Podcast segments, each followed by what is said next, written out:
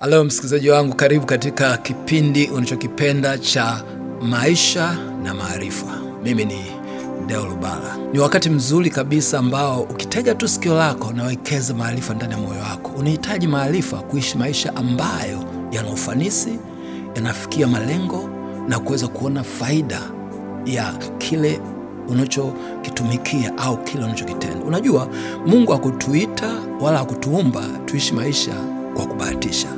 Tunaishi kwa kubahatisha na kwa kujitahidi kwa sababu hatuna maarifa, na maisha yanahitaji maarifa. Maisha hahitaji kucheza bahati nasibu. Maisha yanahitaji ujue unachokifanya, ujue kwa nini unakifanya na ukifanya namna gani, ili upate matokeo yale unayotegemea. Kwa hiyo hiki kipindi kimelenga kuwekeza maarifa ndani ya maisha yako, na mimi niko tayari kukusaidia. Nisikilize kwa makini, nifuatilie mara kwa mara, kwa sababu kipindi hiki kitakuongezea uthamani katika yale unayoyatenda na yale unayoyakusudia kuyafanya katika maisha yako. Kila mmoja Mungu ameruhusu awepo hapa duniani kwa sababu analo kusudi, anao mpango, anao malengo, na unaishi si kwa bahati mbaya. Haijalishi ulizaliwa namna gani. Unajua, kuna wengine wamezaliwa katika maisha ambayo uh, baba na mama hawakuwa hata wameoana no, katika maisha yao yasio na utaratibu, wakajikuta wameushika ujauzito, umezaliwa. Lakini natakwambia maadamu umezaliwa sasa, wewe wewe sio mtu wa mkosi, sio mtu wa bahati mbaya, sio mtu usio na makusudi, kwa sababu maandiko anasema ni Mungu ndiye anayefikisha mahali pale mtoto anaweza kuzaliwa.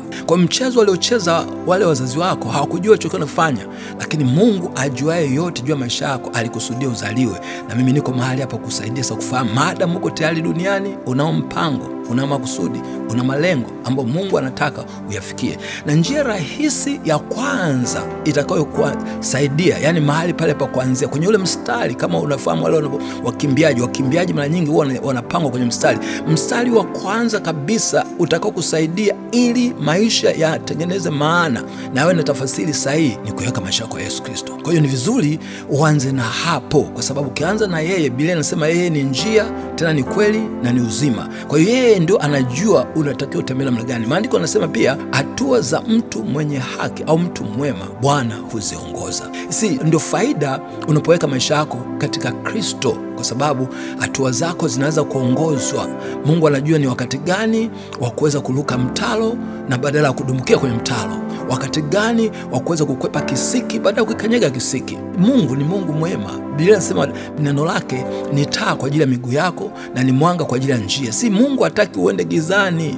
Mungu hataki ubahatishe maisha. Mungu hataki upigane tu ucheze kama bahati nasibu. Mungu anataka usicheze kama kama kama sema bingo. Hapana, Mungu anataka akupe elimu, akupe ufahamu akupe akili, akupe maarifa, ili unapoyakabili maisha unakabili ukiwa na elimu, ukiwa na maarifa, ukiwa na ujuzi, ukiwa na una ufahamu, ndipo ndoto zako zitaweza kukamilika. Kwa sababu gani? Kwa sababu kila mtu ambaye yuko hapa duniani Mungu amewekeza ndani yake ndoto, maono na mambo ambayo yanatafasiri ile sababu ya kimsingi kwa nini yuko hai na kwa nini anaishi. So watu wengi hawafikii kiwango cha kujua ndoto zao na kujua maono yao kwa sababu hawana ufahamu na wala Mungu hashirikishwi katika mchakato unaohusiana na maisha yao, na ndio maana wanaishi maisha ambayo hayana mwelekeo. Sasa hiki kipindi cha maisha na maarifa hiki kimeandaliwa makusudi kabisa ili kukusaidia utakaponifuatilia katika kipindi hiki. Nataka kuambia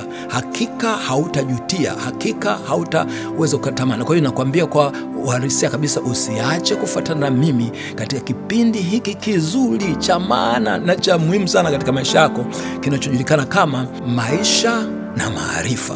Mimi uh, ni Deo Lubala, wananiita Dr. Deo wengine wananiita Askofu Deo wengine wananiita Mchungaji Deo lakini ukiniita Deo Lubala mimi ni rafiki yako na nimekusudia kutaka kusaidia. Basi kwa mawasiliano zaidi unaweza kunipigia simu namba 0714007700 na utanipata, lakini pia unaweza kunipigia namba